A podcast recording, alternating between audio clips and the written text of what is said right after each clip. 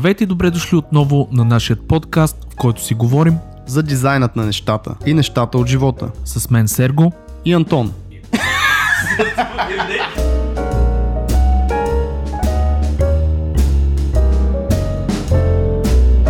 В този епизод от Дизайнът на нещата обръщаме внимание на някои от качествата, които според нас трябва да притежава един дизайнер, за да бъде успешен. Както в работата си, така и просто като човек. Как да намерим баланса между самокритичността и прекалено голямото его? И каква е разликата между добрите дизайнери и хора от други професии? Повечето проекти трябва да стартират с планиране, за да се знае какво трябва да се постигне и как да стане това. Как да открием главната цел и да се придържаме към нея по време на целия процес. Като за капак малко ще пофилософстваме за това как да подобрим начина си на живот с помощта просто на тефтер, писалка и едно добро старо планиране. Продължавайте да слушате.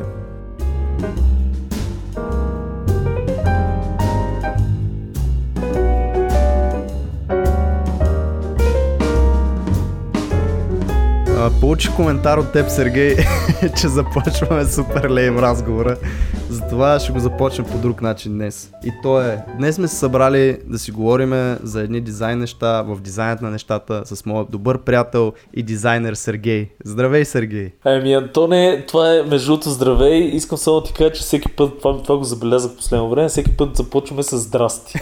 нали? И смисъл, а, наистина трябва да измислиме някакъв начин да започваме по-добре тези наши предавания. Но шегата на страна, а, за какво ще си говорим днес? Днес ще си говорим за две неща. Едното е какви качества да има един дизайнер за да е успешен, или поне според нас какви са качествата, които биха му прилягали на един успешен дизайнер. И как се планира веб страница, юзер интерфейс и колко е важно изобщо са- самата част с планирането на един такъв а, проект. Супер. Аз бих добавил, между другото, за планирането, че всичките неща, според мен, които ще кажем, са общо валидни за дизайна като цяло, може би. Ще разберем. И за живота, може би. Да. Чай да, видим какво ще извадим от тия нашите крат, кратуни.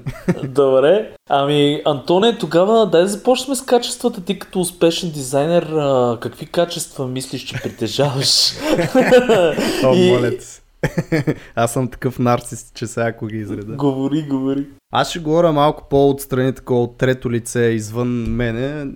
По-скоро това, което съм виждал наистина в успешни дизайнери около мене. Може би да, някои неща присъстват и при мене, надявам се. Но има такива неща, които са присъщи за един дизайнер, като например, сигурен съм, че ще се съгласиш с мен, това е драйва да, да, съж, да създаваш неща. Това е нещо, което... те- Потребността, да го кажем на Потребността. български, да. Айде, искаш ли този епизод да се опитваш да ми поправиш чуждиците, като си съмнявам, сега, толкова отворен. давай. Добре, потребността да създаваш някакви нови неща, да, да добавяш нещо в, в света, ако така го говорим по-романтично. Това е нещо, което е присъщо за всички добри дизайнери, с които аз съм общувал, които съм гледал. Защото те, нали, не са, е, примерно, адвокати, да кажем, дето на тях им е, те искат да защитават или там да, да внасят нови закони, да променят някакви а, конституции, ако щеш. Аз си мисля, между другото, че при всички професии го има това нещо. Някаква вътрешна страст към, към това, което правиш. Дали ще съдиш, примерно, картофи, ще пишеш закони или ще рисуваш картини.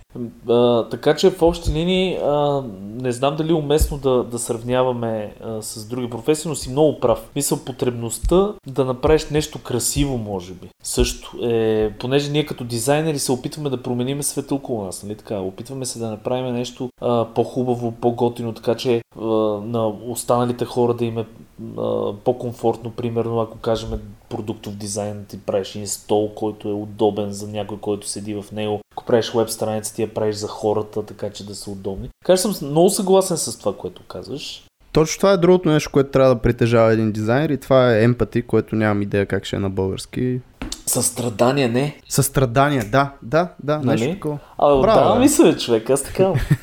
Добре, това е едно нещо наистина, което всеки дизайнер трябва да има, за да може чисто и просто да се поставя в а, обувките нали, на, на отсрещния човек, който ще използва продукта, ще гледа дизайна, за да могат да, да му решат проблема по един адекватен хубав начин, а не да му създават повече проблеми, което понякога се случва. И като започнем с а, драйва и с това наистина да, да си по-човечен и да, да усещаш проблемите на хората. Оттам вече идва всичко друго, което е а, важно, като например дизайн уменията. Това колкото и обвяз да е, колкото и очевидно да е, няма как да го прескочим, да го пропуснем. Трябва да имаш а, поне фундаментални дизайн умения, да знаеш а, композиция, цветове, типография, такива неща и съответно вече нишовите неща, които са примерно за, за веб дизайна, като гридове, като там лейаути, като нещо, което го споменавам пак, не знам, може би за трети път в този подкаст, това да можеш да, да, да знаеш как, как ще бъде изкодена тази страница, т.е. До, някакъв, до някаква степен да поназнайваш малко код. Техническата част, да. Техническата част. Защото в това не е само при веб дизайна, в, знам, във всякакъв дизайн, ако хванеме Продуктовия, моден, например, моден или модния, дизайн, да. Окей, okay, модният дизайн, там е, аз не знам моден дизайнер, който е много добър, който да не може да шие. Не казвам, че ще шие по-добре от тези, които всъщност не ли шият, но всички минават през едни курсове да, да могат да си направят дрехите до някъде. Да, то това е е много... Е тук абсолютно много характерно, между другото, за големите компании, а, когато не имат, да кажем, в електронни беше така, когато не имат, примерно, за лидерска позиция, както бях аз, а, започваш а, от ниско стъпало, т.е. те те тестват на всичките нива, за да видят ти къде издишаш, ставаш ли, не ставаш ли. Т.е. опитват се, по този начин те обучават и на целият процес във фирмата. Т.е. ти знаеш как работи работника, знаеш как този нормалния, който е дизайнер. Знаеш как за лида после какво се случва, знаеш за арт директора какво се случва. И тия неща, примерно, те ти минават от а, първо стъпало, за да можеш да се запознаеш с всички принципи на, на това, което ще работиш. А как става това технически смисъл? Водат те при Ми просто започваш, примерно, да, започваш, примерно, да ти задачи, които са, да кажем, а, ти се разбрал, че ще станеш ли? Те казват, окей, нали, обаче ние, примерно, първите два месеца, ако се справиш, първо стъпало е като нормален артист, ще ти дадем, примерно, някои неща. Разбира се, има и други ситуации, нали, вече ако си утвърден, ако си се разбрал, отиваш директно на позиция, арт директор, но трябва да имат много доверие, да кажем. Но в нормалния случай е, пускате два месеца, работиш, после те промотват след следващите два месеца на следващата позиция, работиш, виждат как се справяш, метрики, работи и те промотват и вече си отидеш на позицията, която трябва да бъдеш. Идеята е, че ако не ставаш за някои неща, или ще видят, че се дъниш много сериозно на някои позиции, или а, пък ще ти видят слабите страни, върху които ще работят после с теб и, и ще знаят какво може би, какво си силен, какво си слаб и така нататък. Така че това, е, това го правят някои фирми. За мен е готино да познаваш всички процеси в работата си. Ако си веб дизайнер, както каза ти, да разбираш от код, ако си в моя случай UI артист, да разбираш от енджини, ако, примерно, не знам, си шивач или ако си продуктов дизайнер, да разбираш как като направиш тази котия красива на, примерно, на GSM, как някой ще сложи вътре платките и все пак да имаш някаква идея горе-долу нали, за mm-hmm. някакви такива стандарти в работата. Така че това е много хубаво, което го каза. Аз, между другото, ще добавя тук и нещо, което е малко по-абстрактно, това е любопитството. Защото а, а, без любопитство, без да си любопитен в тази сфера какво се случва, как, а, без да се интересуваш в дадената сфера, според мен няма развитие. Ти какво мислиш по този въпрос?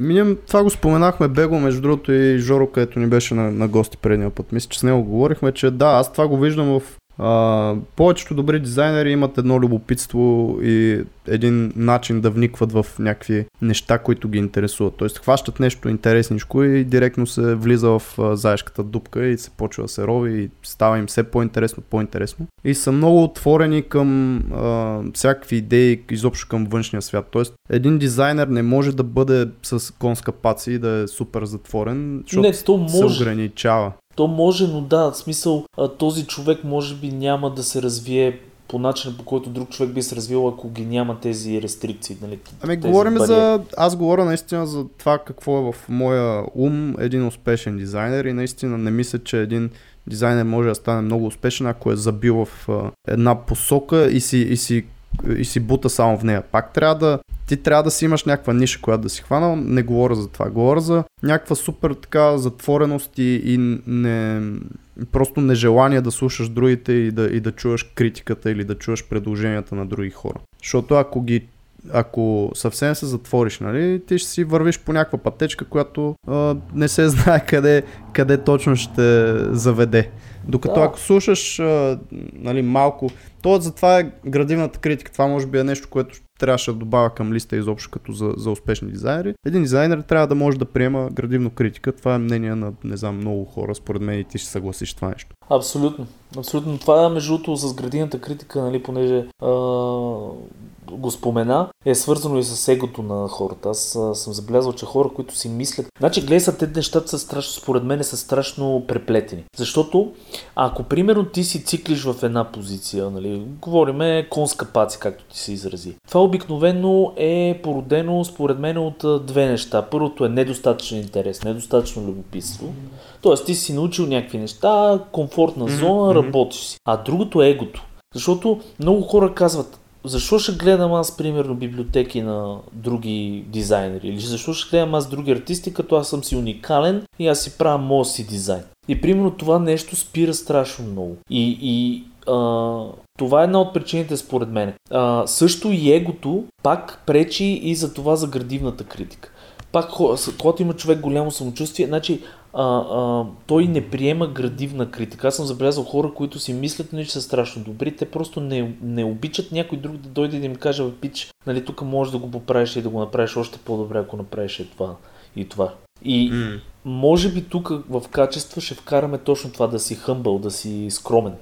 Да си човек, който ня, не, не се опитва да... Не си мисли, че е най-великия на света, нали? Точно това си мислех между другото преди да започнем да записваме. Едно от нещата е, че трябва да има тази полярност в случая, наистина да си хем уверен, хем да си достатъчно хъмбъл или скромен. Не ме кефи думата скромен човек, хъмбъл е толкова по-яко. Да, да, така че използваме си хъмбъл и това е съжалявам. А, защото е, колко, значи с тебе имаме доста общи познати. Сигурен съм, че в необщите ни познати можеш да да отличиш едни хора, които са много добри в това, което правят. Обаче, така. Е. им е, обаче са супер някакси неуверени. Ти го усещаш, ако си работил с тях или ако ги чуеш как говорят за работа. Значи аз познавам и двата типа.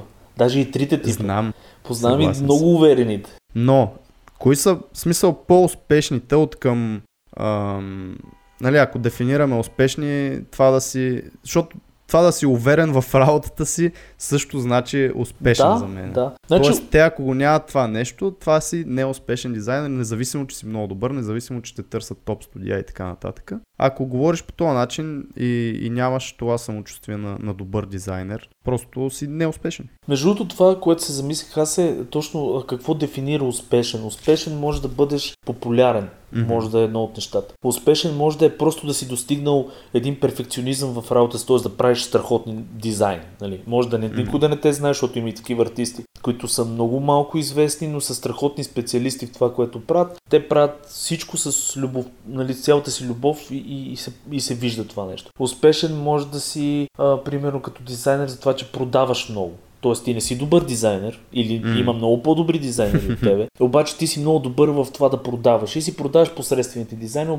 Има и такива случаи, между другото. А, успешен може да си в страшно много направления. И ако говорим за успешен от това, примерно съвкупност да си популярен, да те търсят клиенти а, и така нататък, това според мен е да си с а, ниско самочувствие или да кажем а, прекалено в другата граница. Нали? Да си толкова скромен, че да си с ниско самочувствие. Нали? Смисъл, това за мен ниско самочувствие пък е минус много голям. И, и това пречи. А, в, в този случай пък ти може да си страшно добър, както каза, защото обикновено хората с ниско самочувствие са много самокритични. И те, примерно, са, а, това са хора, които а, разбират колко много добре разбират материята, която работят и разбират колко всъщност още може да се направи, колко по-добри артисти могат да станат и така нататък. Това е за тях според мен е минус. Обаче, а, плюс е пък, че се развиват в а, това, което правят. Обратното. Ако пък са с голямо самочувствие, могат да продават повече, пак да са успешни. Но пък минус ще има, че са слаби и посредствени дизайнери. Така че, според мен е много умешано това с плюсовете и минусите. Ами гледай са, ти сам каза. В смисъл, ако, ако нямат самочувствието, те си почват да си копат там своя крафт и стават много добри в това, което правят, просто защото да, самокритични. Тоест, те правят нещо, не ги кефи, почва да се драска това нещо и се почва наново. И Да, почваш да. да. почваш да не спиш, почваш да имаш едни нерви, едни бели косми, да ти падат косата. Пример, между другото, извинявай, е, ще е- прекъсвам. е, Пример кажи. е твоя, твоето портфолио. Аз ще запомня тебе за точно това. Ти си човека, Ох, който си сменил портфолиото човек, още ми е 45 болка. пъти, разбираш? Не, аз трябва пак да го ново е. смена. човек. Да. В смисъл, трябва да го смена и супер много ми бърка в здравето. Та извинявай, ще прекъсвам, да, кажи. Това, което исках да кажа реално е, че а, успешен е някъде между двете. Тоест, точно. А, Баланс, тоест, да. ус, успешен е баланс. Успешен е съвкупност от, от няколко неща, които, които те правят хем да си а, здравословен такъв хуманоид, нормален, изправен, готин, без много да се нерви.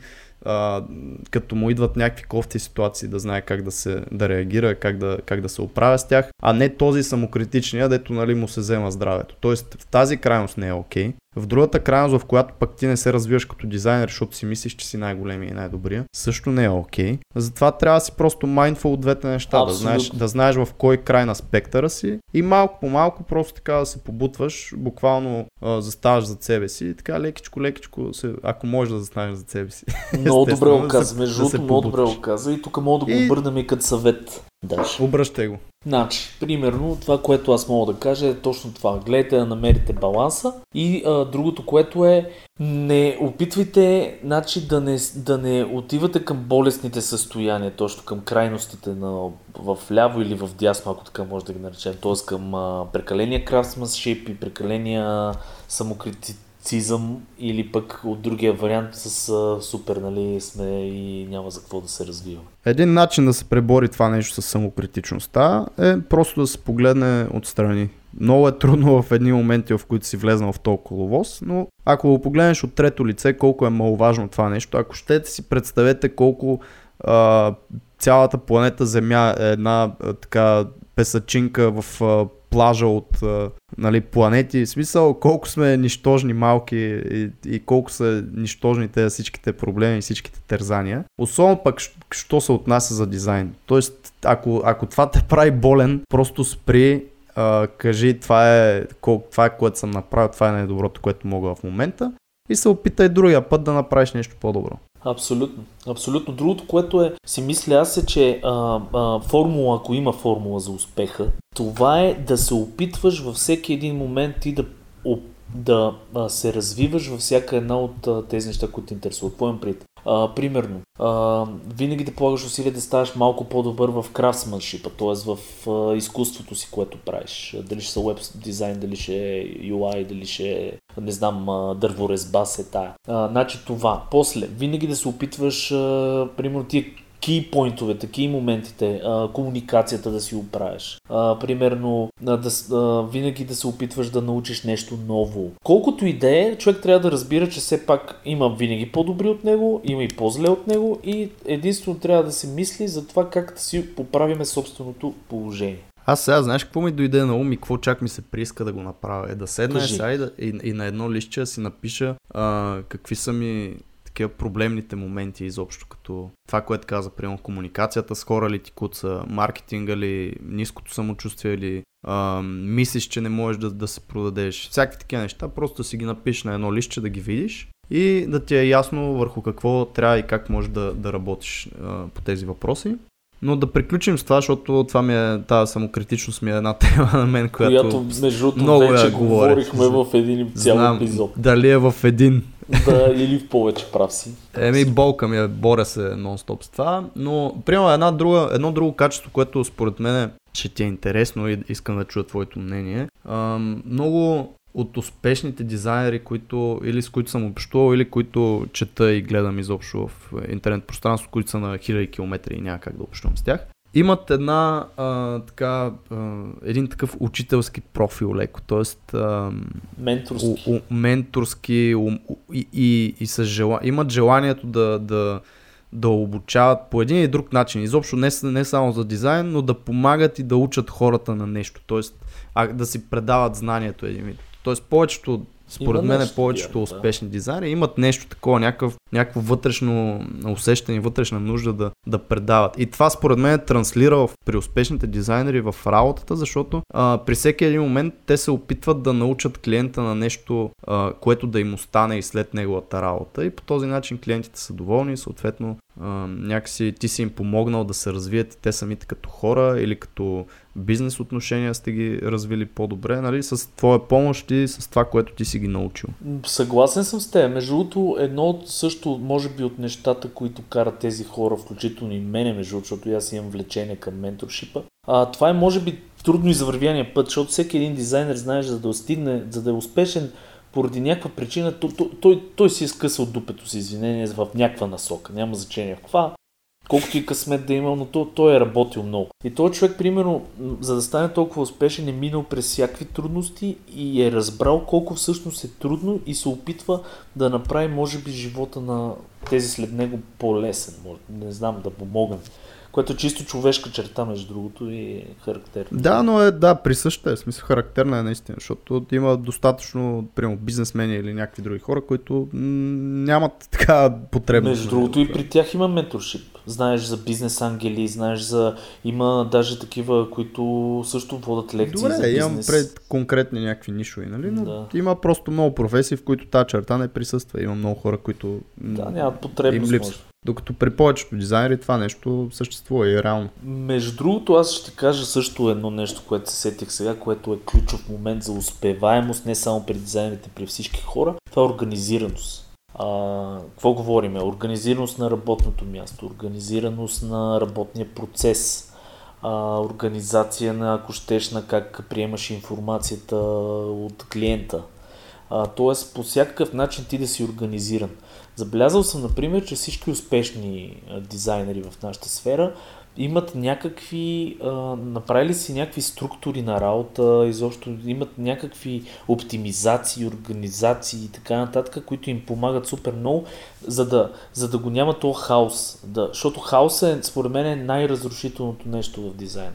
Да се чудиш какво да направиш, да не, да не ти е ясно за какво става просто. Постоянно това терзание, ще, как, сега добре ли го правя, не го ли правя добре, ама това ли е, не е ли и така нататък. Така че организацията помага много в, в тия неща. Един от начините да се достигне до това нещо е след като сте свършили каквато и да е работа, просто да си направите един backwards анализ и да си структурирате за напред как може да се извърши това нещо, по-организирано, просто по-структурирано и след това просто да се следват. Наистина много, аз наскоро слушах един английски подкаст, който пак е за дизайн, в който една от фирмите беше, единия пич беше казал точно, че в продължение на, на години наред те са правили абсолютно всичко хаотично и след като седнали там месец или два колко им е от него да си направят а, документация и анализ на абсолютно на целия им workflow и на начина по който работят с клиенти и просто да го структурират в едни документи, които се шерват в цялата фирма и всеки да знае как са, какви са стъпките uh, moving, moving forward, не, да, стъпките за напред. За напред, да. Да, и каза, вика, аз това направо подмладих се там с някакви години направо, като го направихме, защото такъв прешър а, премахва от цел, цялата работа и, и комуникация изобщо с клиенти, че е супер а, пф, такова beneficial. Давай, Супер Сергей. полезно. Не, бенефишъл не знам какво е. Е, Benefits. Да. okay. а, идеята е такава, че абсолютно си прав. Между другото, пак казвам, аз между другото много ще говоря в нашия подкаст за Electronic Arts. Защото Electronic Arts като цяло в, наш, в гейминга не е най-тачената фирма.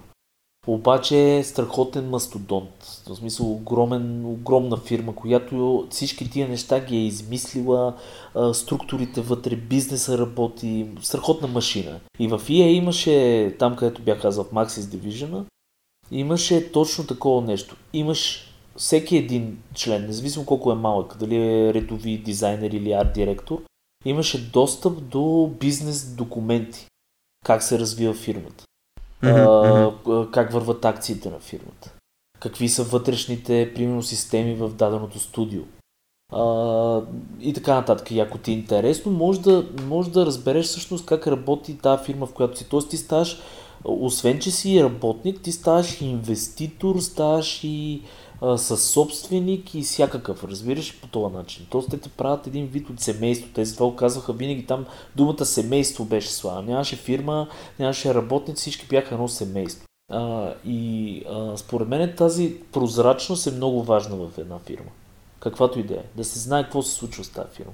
То освен, че е прозрачност, почваш да просто да ти е ясно как, как работи тази машина, нали? Mm-hmm. Тоест не си защото до някъде понякога имаш такива опасения и някакви тързания, точно до, заради това, че не знаеш, а, заради незнанието, а като знаеш точно как, какво, що става и защо става така, ще си много по-спокоен. Същото е тук, ако сам си го направиш, т.е. не е нужно да, да сте хиляда човека фирма, ако сам си направиш ни процеси, за да знаеш докъде си, как, какво си направил предния път, как да го подобриш, това е. Това е много важно, между другото, за фриленсърите. Тук ще го натърта това нещо, защото за мен фриленсър е първата стъпка до, към бизнес. Мисля, защото ти правиш всичките неща, които и една фирма, само че тя е по-големи мащаби, нали? Много повече допълнителни неща. Но фриленсъра е, а, това нещо е много важно. А, организация и процеси. В фирмите ги има същите неща. Запчати колелца, процеси, които тази фирма, за всяка фирма си работи различно нещо. И са се изграждали примерно с години в някои фирми и така нататък. Но процесите и организа... организационните процеси, така да го кажем, са изключително важни за всеки един човек. Да си направи готин план, какво да, то това е нещо, което ще, е, ще те предвижва напред в бизнеса като цяло. В смисъл, ако говорим за успешен дизайнер, освен всичките други неща, които казахме, е да си успешен и в бизнеса на дизайна. Да. Тоест, да. А, нали, все пак да можеш да се прехранваш това нещо, да, да отглеждаш семейство и там. Тоест, това е нещо много важно, като качество наистина си организиран и да можеш да се накараш сам себе си да правиш такива по... Нали, не са най-фън нещата за един дизайнер, но са изключително важни, ако а, искаш да си успешен. Има още едно-две неща, които мога да спомена, които са може би по-интересни. Това е примерно за... Имахме един епизод за прекалената креативност. И тук мога да, да вмъкна това, че дизайнерите, които аз познавам, които наистина са, са добри и като в дизайн отношение, бизнес отношение, като хора, а, са супер идейни, обаче умеят да си канализират тези идеи в а, нещо конкретно и практично, а не просто каквото им хрумне, нали? Защото всеки да, човек може да, да. да изкочи с а, а, някакви супер изчанчени, странни идеи там, нали? Обаче не всеки може да канализира в нещо конкретно, което да работи, което да е полезно. И това е нещо, което трябва да се, да се а, търси и да се изисква от самия себе си, да можеш да ги канализираш и да мислиш в, конкретна, в конкретни рамки, това, което споменавахме в съответния епизод. Това между другото е свързано с... В бизнеса има едно такова нещо, четох една статия преди за неуспелите пък бизнесмени. При тях най, едно от най-характерните неща било да казват не. В смисъл, а, нали, колкото и абстрактно звучи, значи те казвали не на почти всички 90 примерно 8% от идеите, които им идват. Точно защото са страшно много при тях потока на идеи, на възможности е много голям. Също и при дизайнерите. Значи, всеки един от нас, аз съм абсолютно сигурен, за да си дизайнер, трябва да се креативен малко или много няма как. Всеки един от нас му хрумват безумно много идеи по пътя, нали, инспириран.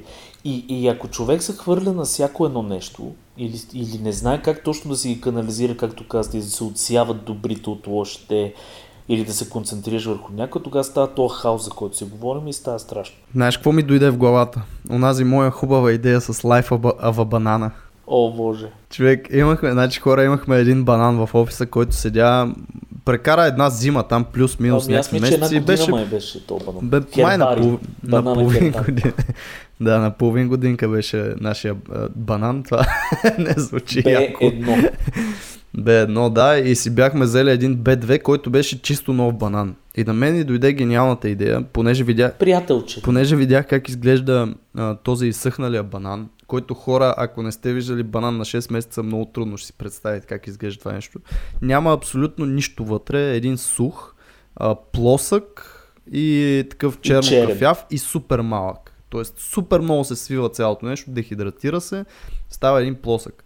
И аз имах гениалната идея, този B2, който взехме банана, а, да го снимам абсолютно всеки ден в една и съща позиция и да го качвам на един сайт. И 365 снимки да се види а, през какво минава и какво един преживява. банан. Живота на един банан. банан. За една Точно. година. Домейнът е a Banana и мисля, че все още го имам lifeofabanana.com мисля, че беше.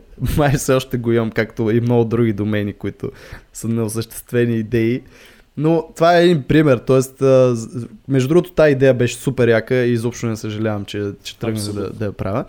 Но един дизайнер е а, човек, който може да, който му идват постоянно, бомбандират го някакви идеи, е хубаво да, да успяте да ги канализирате. Това е в а, абстрактното ежедневие, така да се каже, но и конкретно за някакъв проект вие не може да си хващате а, всякакви посоки на- нали, на това, което трябва да решите, защото то си има някакви граници, има си а, някакъв практичен момент в цялото нещо. И за това, ако сте прекалено идейни, прекалено изчанчени, прекалено креативни, опитвайте се да си слагате от време на време някакви рамки, за да успявате да работите с хора и по конкретни проекти. Да, така е. И между другото тук ще прелея в постоянство също да кажа. Това е едно от качествата за успешния дизайнер. Постоянство. Освен постоянство и дисциплина, това е ос- особено за фрилансерите сега. Нали? Това въжи и за хора, които работят във фирми, естествено, но особено за фрилансери, за хора, които искат да се занимават малко с по-бизнес. Това постоянство и, и отговорност тук може да влезне много лес, лесно в така комбинация с тази дума. Е много, много важно. Да, така е. добре, добре. Ами аз мисля, че изчерпахме горе-долу този, тази част от нашия подкаст и можем да преминем към следващата част. Как се планира веб страница или юзер интерфейс? И защо е важно да се планира веб страница или юзер интерфейс? Ето тук, между другото, защо сме избрали тази втора тема, защото тази втора тема е точно съвкупност от нещата, които казахме преди това. Това е как а, а, нали, включва в себе си и любопитство, ще стане ясно защо, а, включва в себе си комуникация, организираност, а, дори ако щете и постоянство. Но нека да започнем с веб дизайна, Антоне. Кажи сега как се планира едно такова нещо като веб. Лесно е, брат. Дай за юзер интерфейс. Да, Не, шегувам се.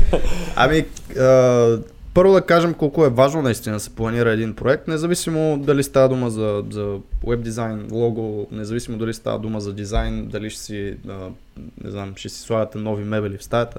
Всичко просто трябва да се планира малко или много и това, което съм забелязал при а, нали, хора около мене, които са стигнали някакви нива и висоти, така се нарече изобщо в живота, а, имат един много интересен навик и това е да си записват а, винаги нещата в някакви тефтери, листи, т.е. да си изкарват идеите, първото, което е и второто е да, да си планират винаги някакви неща в писмена форма. А, Тоест, супер, може би това е нещо, което аз а, се опитвам да, да вкарвам повече при мене, защото по принцип не съм от най-големите фенове на, на аналоговите медиуми, но, но има едно нещо, като седнеш с един тефтер да пишеш, някакси а, влизаш в а, влизаш в тефтера, а не си, примерно ако правиш това онлайн или на компютъра, да те разсейват хиляда таба, а, някакви чатове, social медии, имейли, всякакви такива неща. Затова, когато се опитвате да планирате каквото и да било, горещо препоръчвам наистина едно тефтерче, просто пишете, изписвате го и свърляте го, освен ако не вие за някакви яки идеи, които може би след време може да Между се другото, върнете на тях. това нещо Кажи. го правим в студиото и аз го правя страшно много време. Ще ти кажа какъв му е най-големия плюс. Най-големия му плюс е, че те, а, как се казва, освобождава от натрупана информация, която ти мислиш. В смисъл и помниш. Значи ние сме свикнали тук да си пишеме абсолютно всичко, защото един вид сам, самото усещане, че те а, разтоварва а, и ти го имаш някъде записано, а, те, ос- абе от това те освобождава, разбираш ли? Иначе в другия случай ти си помниш някакви неща, мозъкът ти става на гъба и не е добре. Така че това е. Да, на гъба, аз този термин много го обичам. Екшен план ние правиме обикновено, когато анализираме изобщо, когато планираме даден интерфейс и този екшен план винаги е в писмена форма. А, това са а, горе-долу си представи стъпки, които ние ще извървиме, за да направим даден интерфейс. Супер. И това, което исках да спомена тук, което съм го споменал, мисля, че в някакъв е, момент в подкастите, е книгата на Дейвид Алън, която е от 90-те години, обаче е толкова актуална в момента, че е абсурдно направо, която се казва Getting Things Done. А, едно от главните неща, които аз съм си взел от там е това наистина, че ти освобождава такова е, умствена рам памет, като си запишеш нещо, защото ти само каза, като го запишеш, се успокояваш, че го има някъде. Тоест е много важно да се, важно е да се пише, важно е да се изкарват всички тези а, текстове, които са в главата на хартия и просто според мен е по-добрия начин е това да е на аналогов медиум, като някакъв тефтер, защото се фокусираш малко повече, но толкова за това защо и колко е важно да се планира на хартия, може би трябва да споменем, че специално за вебсайт, за веб страница, планирането започва от самата цел на, на дизайна или самата цел на, на сайта, страницата, която ще бъде лайв пред хора. И целите могат да бъдат разнообразни, но е важно да се открие една главна цел, която, върху която да се фокусира а, дизайнера, продукт менеджера и всички, които са а, вързани, навързани в този проект. Целите могат да бъдат, примерно ако е а, сайт, магазин, e-commerce някакъв, да се съответно продажби, нали? да се продават продукти. Може да е бизнес то бизнес, примерно, някакъв сайт за услуги или бизнес то клиент също. Нали? Да се продава услуга, т.е. главната цел е да се продаде конкретна услуга или конкретни услуги. Други цели на сайтове могат да бъдат чисто информативни. Тоест един сайт, който просто целта му е да, да информира хората за конкретно нещо или пък за изграждане на имидж. Нали? Ако просто е бизнес сайт визитка, който действа като, като нещо, което екстеншън на, на, на визитката, буквално тази, която е хартиената. Тоест, той просто трябва да показва някакъв имидж на хората, които влизат в него и съответно там контактите също не са важни. А, каква друга цел може да има? Събиране на лидове също е една цел за сайтове, т.е. да събираш някаква информация от потребителите, тип телефон, имейл, с а, които после да се ползваш по един или друг начин.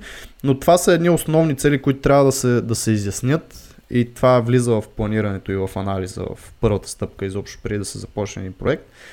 Защото ако не знаеш тази конкретна цел, ти ще стигнеш до някаква друга цел накрая, Абсолютно. която няма да върши работа на, на клиента. На, там, аз тук ще се включа, аз съм си между другото записал специално за, за това планиране, за което си говорим, е, че а, разговора а, с клиента е изключително важен. Значи, а, за да разбереме точно тази цел, защото ние всъщност правиме продукт, който е за някой.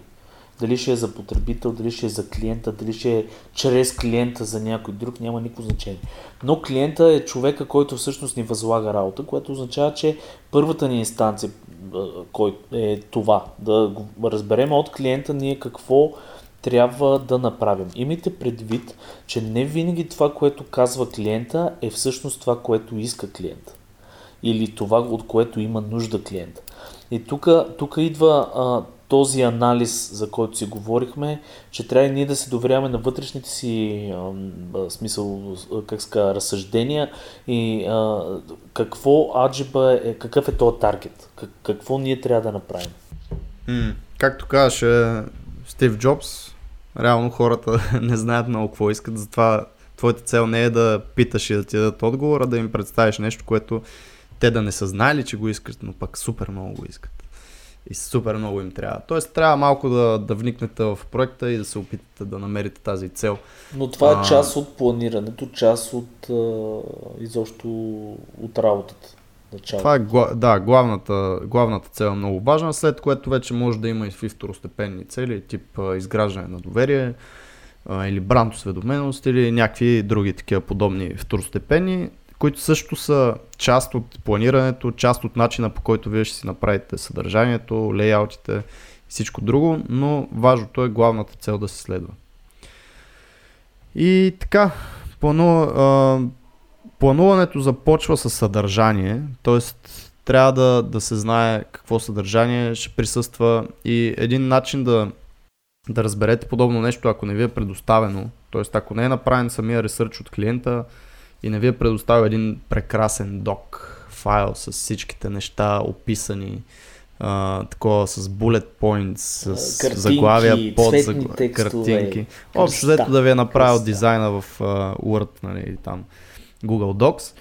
А, това, което може да направите и което ви съветвам да направите е да се проучат съответно конкурентите, да се видят подобни сайтове с подобна или ако щете абсолютно същата цел, ще е още по-добре. Тоест, ако правите магазин за а, детски дрежки, да потърсите сайтове за магазини за детски дрежки. И тук идва малко количеството като фактор, т.е. трябва да, да намерите повече сайтове, за да видите къде се оверлапват, а не да видите един сайт, който може да е направил всичко грешно и да, а, да не конвертира изобщо потребителите, пък вие да моделирате по него. Затова намирате възможно най-много сайтове, които мислите, че работят, които са големи и просто виждате как са решили този проблем за потребителя, как да достигне най-лесно до тази цел. Тоест минавате през целия процес. Да кажем, ако си купуват, влизате и си купувате едни памперси там. Мисля, не нали конкретно ги купувате, а поне ги добавяте в чекаут. И това е един от начините просто да погледнете конкурентите на база планиране, да видите как, къде, какво трябва да си сложите в, сам, в самата страница, кое е по-нагоре, кое е по-надолу, кое е вляво, кое е вдясно, за да, за да стигнете до, до тази таргет група, която сте си задали, много по-лесно.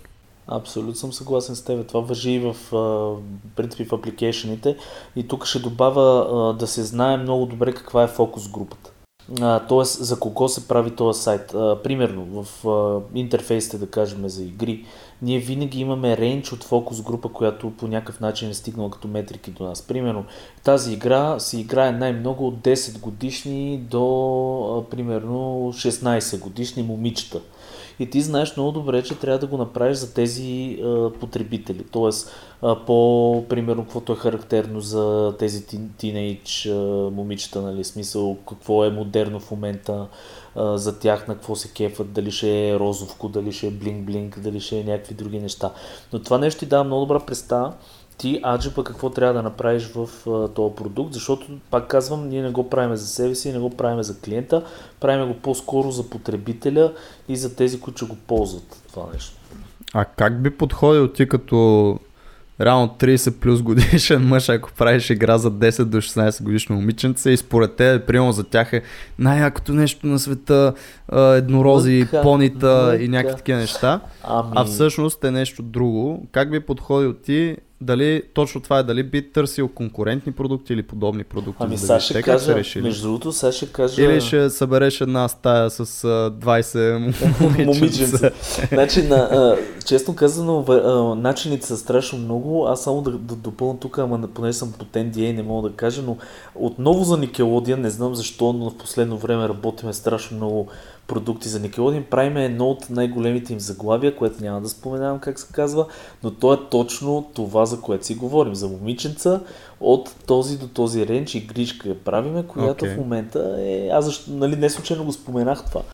И понеже нито един от нас в студиото не е а, с това мислене или защо запознат, това, което по принцип ние разчитаме е на метрики, както казах, от анализите на, понеже тези големи фирми, те имат страхотен ресурс от това да си гледат а, апликацията, от какви хора се играе, по кое време се играе, в кои региони се играе и така нататък. Защото нали сещаш, че има много голямо различие между европейско момиченце, примерно на, да кажем, и а, примерно южноафриканче или нещо, нали... Човек, ако просто... някой влезне в този момент или при две минути на подкаст, ще, ще да, да, да, да Но, идеята ми е следната, че а, първото нещо е разчитаме на дейта. В смисъл някаква дейта, която идва от фирмата, която ни да. Второто нещо, което е, за да си направим анализа, както каза ти, конкуренция, продукти на пазара, които са в този рейндж, примерно подобни на продукта, който се прави и така нататък, с наш собствен анализ, наши собствени идеи. Третото нещо, което се прави е A-B тестинг, тъй наречения. Значи ние тестваме абсолютно всичко. Винаги се правят примерно един-два варианта. Тоест, ако се двума, аз в момента дали един ми дизайн, да кажем, имам две направления. Едното е розово с понита, другото, примерно, е по, да кажем, музикално, с, свързано с бой, бендове и с някакви неща. правиме и двата варианта и тия варианти се тестват от фокус група. Тоест, от, а, при, има хиляди начини за това нещо. Пускат се на някакъв сайт, пускат се на някакво место, канят се хора в, а, директно да го играят, примерно и така нататък. Но този A-B тестинг е много важен.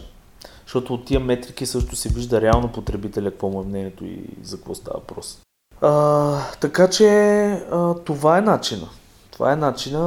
А, за друго нещо в момента не се сещам, освен, освен а, нали, че а, все пак е много хубаво да се пита близки, то не близки хора, какво означава близки хора, по-скоро обкръжаващите ни хора. Тоест, ако примерно правиме за момиченца, да кажем, игри и да кажем, имаме дъщеря, примерно, на, в тази възраст, даваме и да играе и гледаме какво прави. Нали?